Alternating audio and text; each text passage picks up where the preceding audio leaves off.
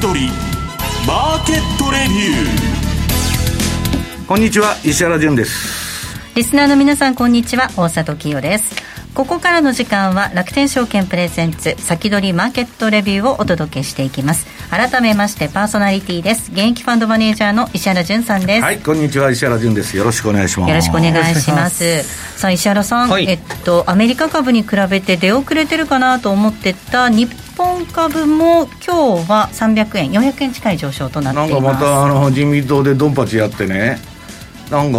どうせまた金ばらまくんじゃないかっていう話でまあ、昨日月末が安いっていうことで売った人が担がれちゃって、はい、ショートカバー相場の勢いがまあつい,、えー、ついてるっていうのもあるんですけどね、うん、まああのなんだっけ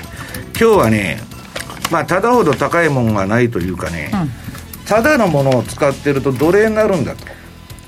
要するにこういうプラットフォームとかねインターネットのタダでまあ要するにグーグルのメール使えるとか何使えるとか言って使ってるでしょ、はい、でそれに依存することになって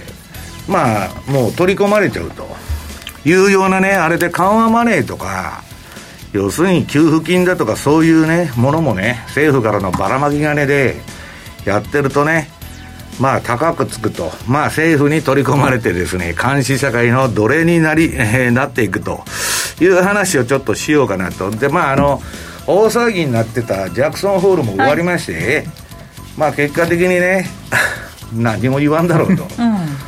あの人ね、普通のね、あの、あのイエレンでさえね、フロースだとかバブルのどうのこうのとか言って、はいええ、言っとるんですよ、一応、市場の検証で。何にも一言もバブルの場の字も言ってなくて、これ言っとったんインフレ、インフレ、インフレ、インフレと、まあ、インフレはないという話なんですけどね。まあ、それで、まあ、結局は、まあ、あの、今、彼も、あの、次期 FRB 議長の人事がかかってますんで、はい。な、マーケットがどうなろうがどうでもいいんですよ。自分が FRB の次の議長になりたいというだけの私利私欲でやってますんでね、ああいう連中は全部。でまああのなんだブレーナードとドンパチになってるんですけどまあ、あの最近 SEC のですね、はい、おっさんが、ええらく厳しいことを言ってまして、はいはい、あのインチキロビン・フッダーのねあのスキームだとか禁止だと。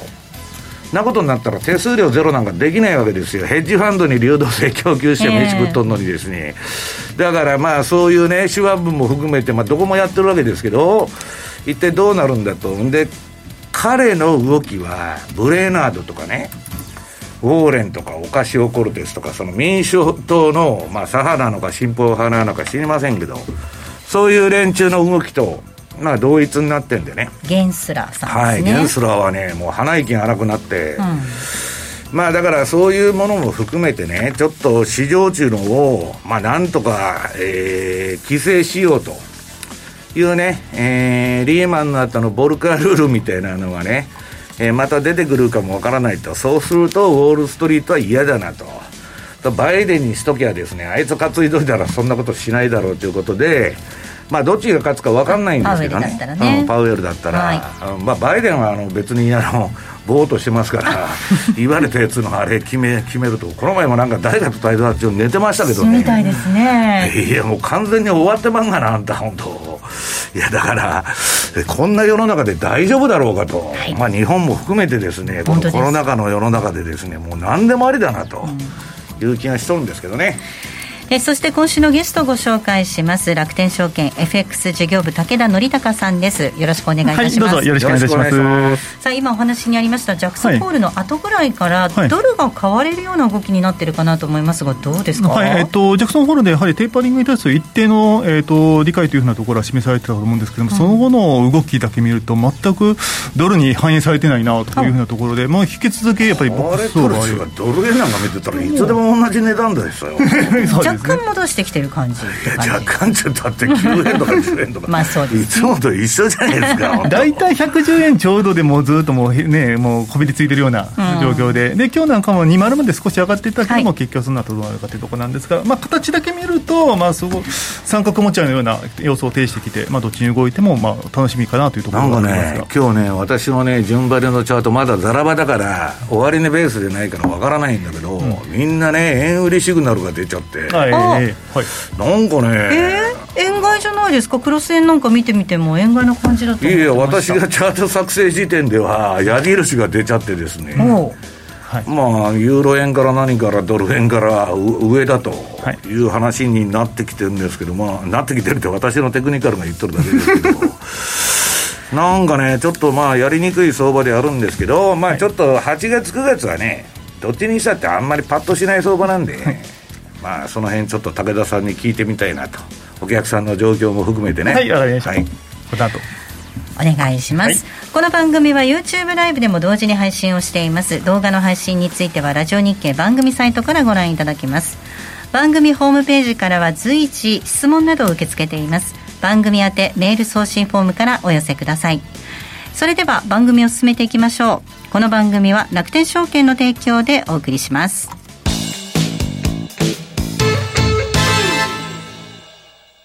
まずは無料で取引体験。楽天 FX のデモ取引を利用してみよう。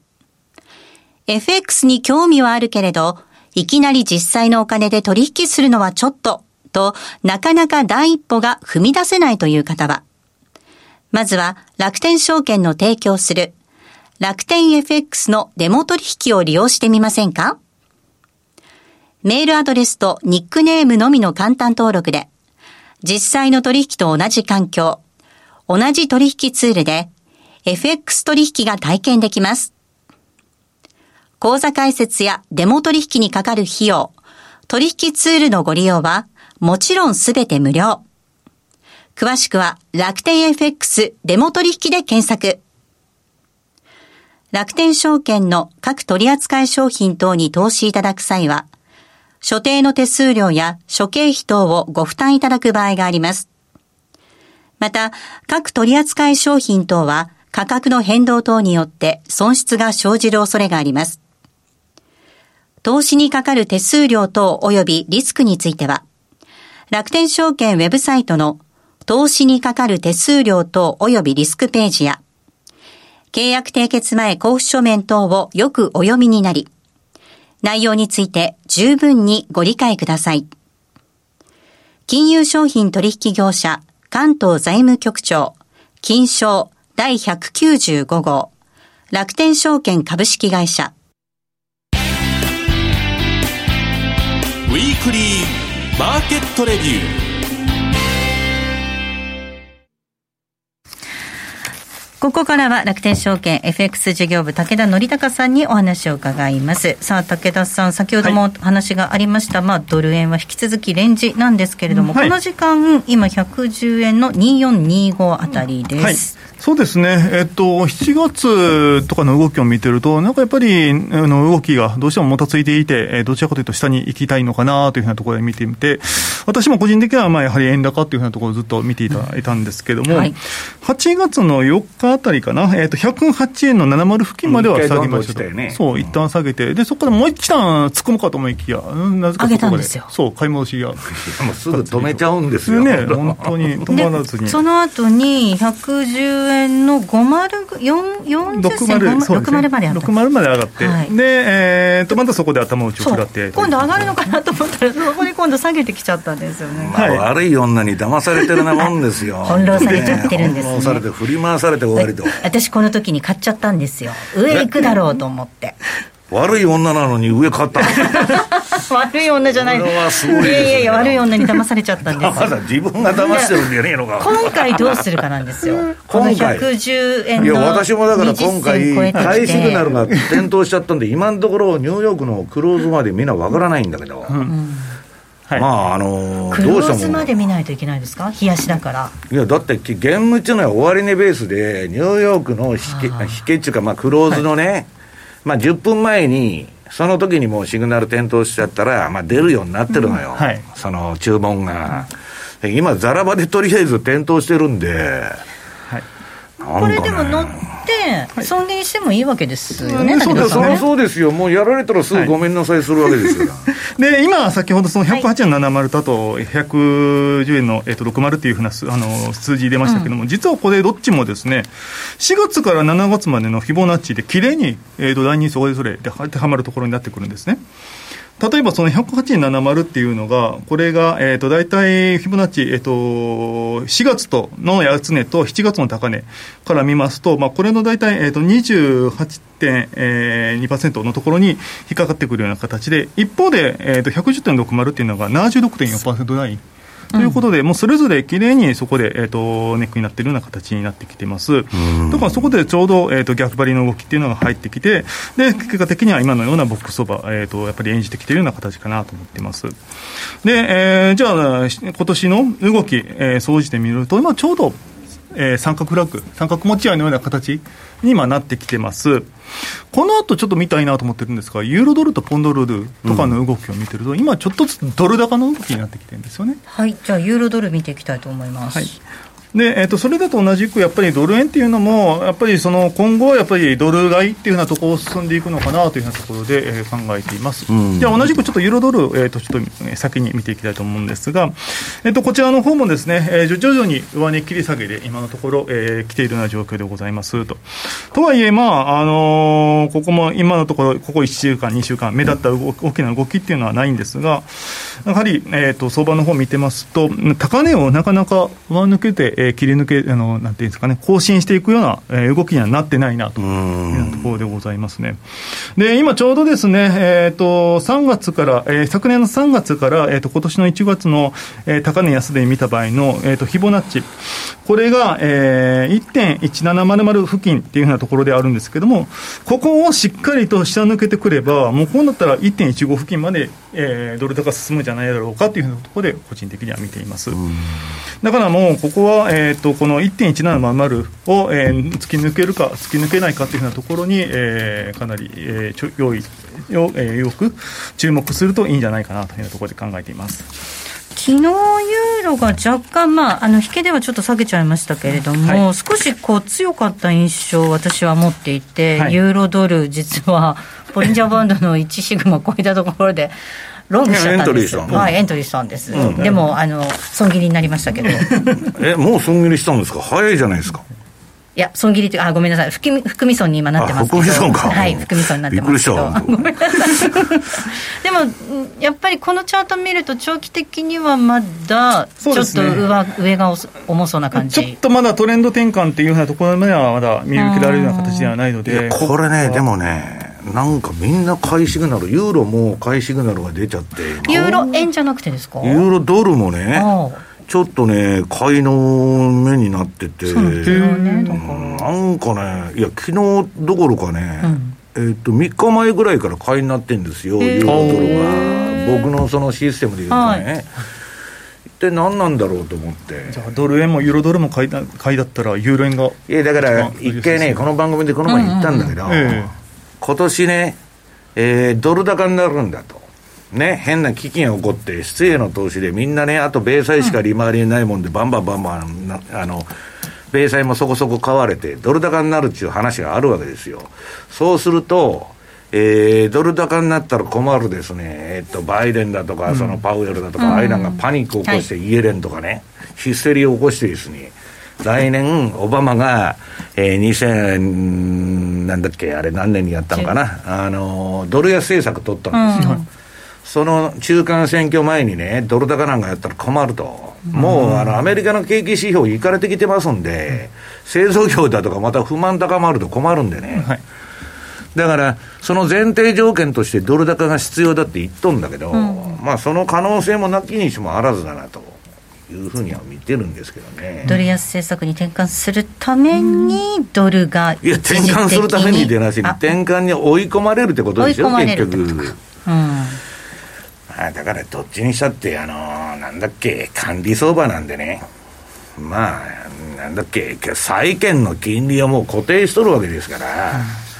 うん、ちょっとね、まあ、大胆な動きになるかどうか別として、だけどね、面白いのはね、見方が結構分かれてる、今、うん、ドル高とドル安の。はいまあ、だからね、なんかみんな迷ってるのかなという気がするんですけどね。まあ、ちょうど今週金曜日にまたね、雇用統計も控えてたりとかして、うんうん、まあ、そこのところの結果次第というところも。あれも、給付が切れてからしばらく見ないと、まあもう、あの、打ち切っちゃってる週、いくつか出てるんで、今度のも注目なんだけどね。まあ、働いてるより寝寝てた方がね、収入が多いなんていうような国になってるから、まあ、どうなんだっていう話ですよね。はい、では続きまして、えっと、ポンドドルの方をちょっと3回見ていきたいなと思います。はいはい、えっ、ー、と、ポンドドルにつきましても、これざっと見た感じ、やっぱりユーロドルと同じような形になってきていて、やっぱりその高値切り下げで今のところずっと来ているなというようなところでございます。で、えー、ここもですね、えっ、ー、と、フィボナッチで見ますと、えー、76.4%に当たる1.3880っていったところが、まあ、直近の高値っていうようなところで、えー、機能してるのかなと。だからここをね、上抜ければ、今度ポンドドル、えー、回転換というふうな形で見るんで、こともできるのかなと思ってるんです、最近全然ポンド触ってないんだけど、うん、ユーロに比べて分かりにくい動き、そんな感じしません？しますね。で、ユーロポンドで見ますと、ちょっと今強めで来てるユーロが強いですよね。うん。まあ、相対的にちょっとポンド弱いのかなとは思ってるんですが、やはりそのポンドドルの中で見ても、えー、引き続きドル高っていうふうな形のスタンスでいればいいのかなと、個人的には見ております。うんはい。はい、えーと、1.3650っていうところが、えーと、フィボナッチ61.8%に当たるんですけれども、ここを割り込めば、もうそれこそ1.35っていうふうなところが見えてくるのかなというふうなところのスタンスで、えー、今のところはおります。はい。メキシコペソどうしましょう？いきますか、はい、じゃあちょっと、はい、サクッと。はい、はい、メキシコペソに関しても、まあ、引き続き、えー、非常に多く取引いただいております通貨ペアでございますがちょっと残念なところ今目立った方向性っていうのがないような状況でございます、はい、で、えーと、ドル円にちょっと連れられて今少し難聴気味には来てるのかなというようなところで見てはいるんですがただこれもですね前回のじゃあ安値を抜けてまで一気に、えーと、円高に進むのかっていったらそういうふうな感じでも見えない、ね、相場のど真ん中っていう感じだよねねそうですね。だからもうここはもう普通に、えー、ボックス相場として下で買って上で売ってというふうなところの逆張りでしばらく見ていくのがいいんじゃないかなと。これ、綺麗にサポートが走ってる感じがします、はい、そうですね、えーと、はい、これは実は2020年の2月と4月の高値と安値のところだけしか見てないフィボナッチなんですけど、はい、ちょうどそこのやっぱりね、えーと、ラインラインで、止まってますよね。ね止まってるような形で、まあ、そこはあのしっかりと引き続きサポートされるような想定でいればいいのかなと考えています。はい。メキシコフェス園いかがですか？石原さん。僕はあんま興味ないんですけど、興味興味ないってメキシコね一時期ドルも含めてバンバンやってた時があったんですけど最近ね私一応トレンドフォローなんでこんなの横ばい相場っていうのはもう全部除外されていくんですよ。あのプログラムがこんなもんやるなと。ドル円もねポイポイポイと捨てられても 捨てられちゃうんですね。捨てられちゃう まあだから短期でやる人は別ですよ。そのスプレッドが小さいんで、うん、ドル円でもねドタバタドタバタその短期でやる人は別ですけど、はい、ちょっとスイングにもならないなと、うん、で大体ね金利取り配当取り優待。ね、人気あるんですよ、日本では。はい、だからまあこう、これが人気あるっていうのは分かるんですけど、まあ、もう私みたいに30年もやってるとね、金利なんか取ったって、キャピタルロスの方がね、でかくて一発でやられちゃうぞと、一瞬にしてね、アフガニスタンみたいなもんですよ、20年いてもね、1日で陥落しちゃうんですから、うん、で何しとったんや、あいつらと、うん、いう話ですよ。はい、はい。え続きはまた延長戦で武田さんにお話伺っていきたいと思います。ここまではウィークリーマーケットレビューをお届けしました。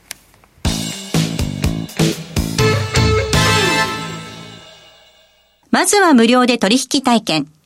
楽天 FX のデモ取引を利用してみよう。FX に興味はあるけれど、いきなり実際のお金で取引するのはちょっと、と、なかなか第一歩が踏み出せないという方は、まずは楽天証券の提供する楽天 FX のデモ取引を利用してみませんか？メールアドレスとニックネームのみの簡単登録で、実際の取引と同じ環境、同じ取引ツールで FX 取引が体験できます。口座開設やデモ取引にかかる費用、取引ツールのご利用はもちろんすべて無料。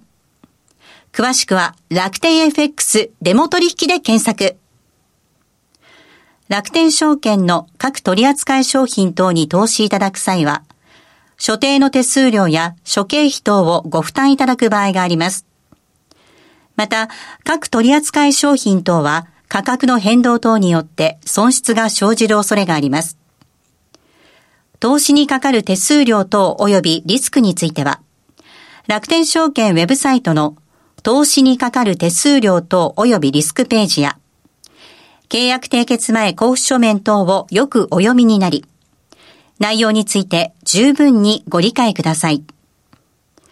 金融商品取引業者関東財務局長金賞第195号楽天証券株式会社。石原淳の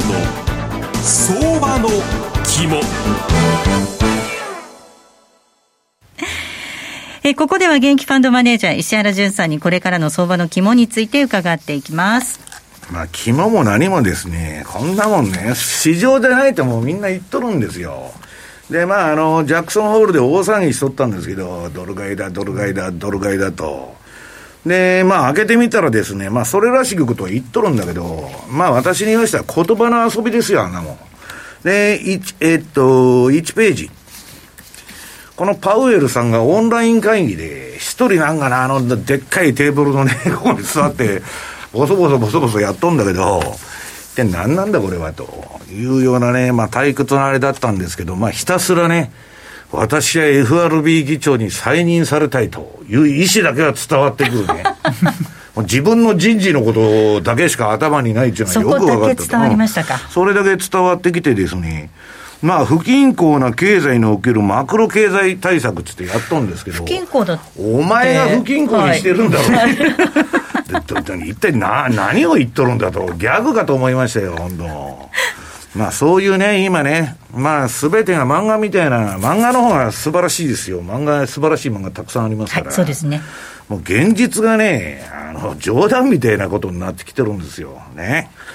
まあ、会社の会議と一緒ですよ。で、まあ、とにかく、あのー、そう言いながら株は最高値だと。はい。ね。パウエルさんは、えー、緩和的だと、ハト派だと。そんなの私がずっと言っとるの FRB のメンバー全員ハト派なんですって。で、あの、外野から、わわわわ言っとるローレ、あの、連中っていうのはね、まあ、投票権あるなしを含めて、パウエルからしたら、お前、もう黙れと思ってるはずなんですよ。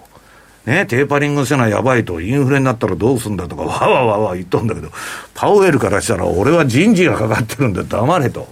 いう話なんですよ。んで、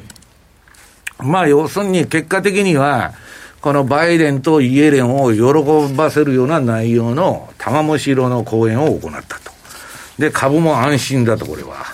えー、まだまだこいつばらまく気だなということで、だ、大体いつからね、えー、テーパリングするのかもわかんないし、やったところでそれは利上げでないって言っとるんですから、一体何を言ってるんだという話でしょ？普通の金融の常識からしたら。で、えー、2ページ目は、えー、まあこのブレーナードさんっていうのがね、まあ声がでかくて今。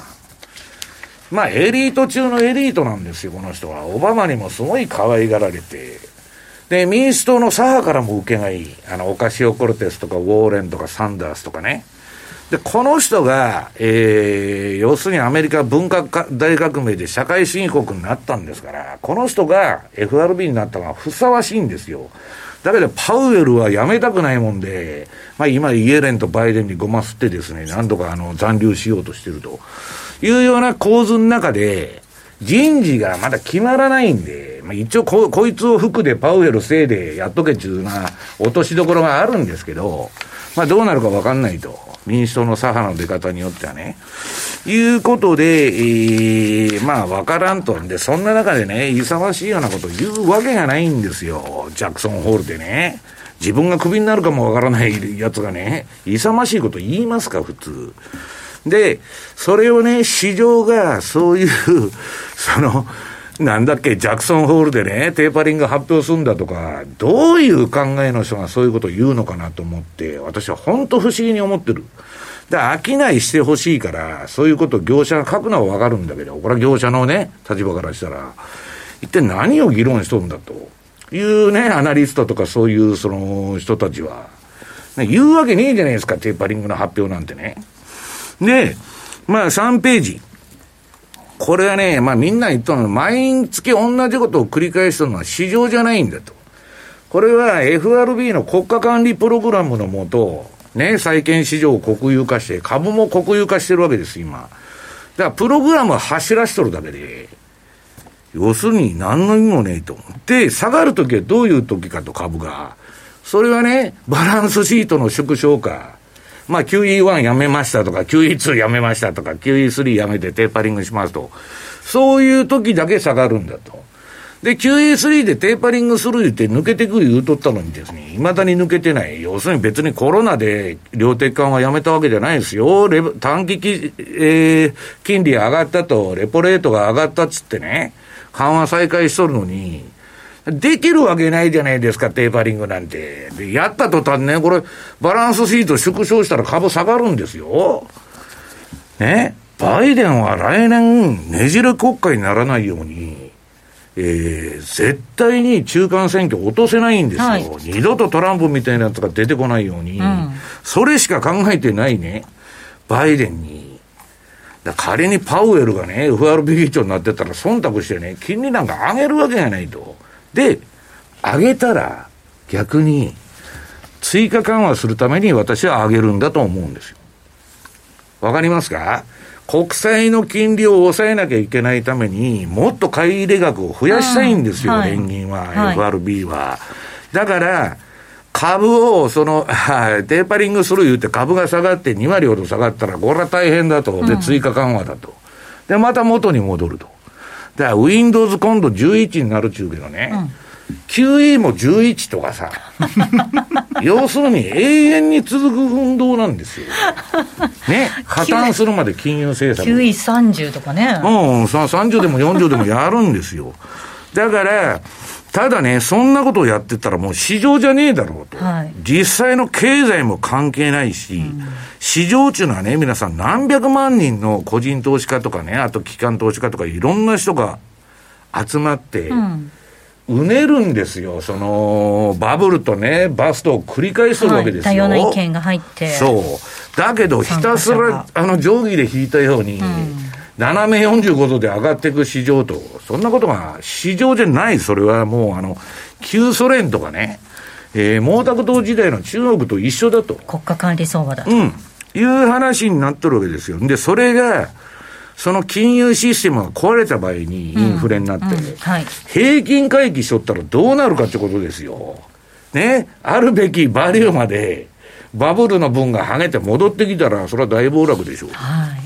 い、いう話ですよ。で、じゃあ、このパウエルとかね、ブレーナードとか、まあ、頭のいい高学歴な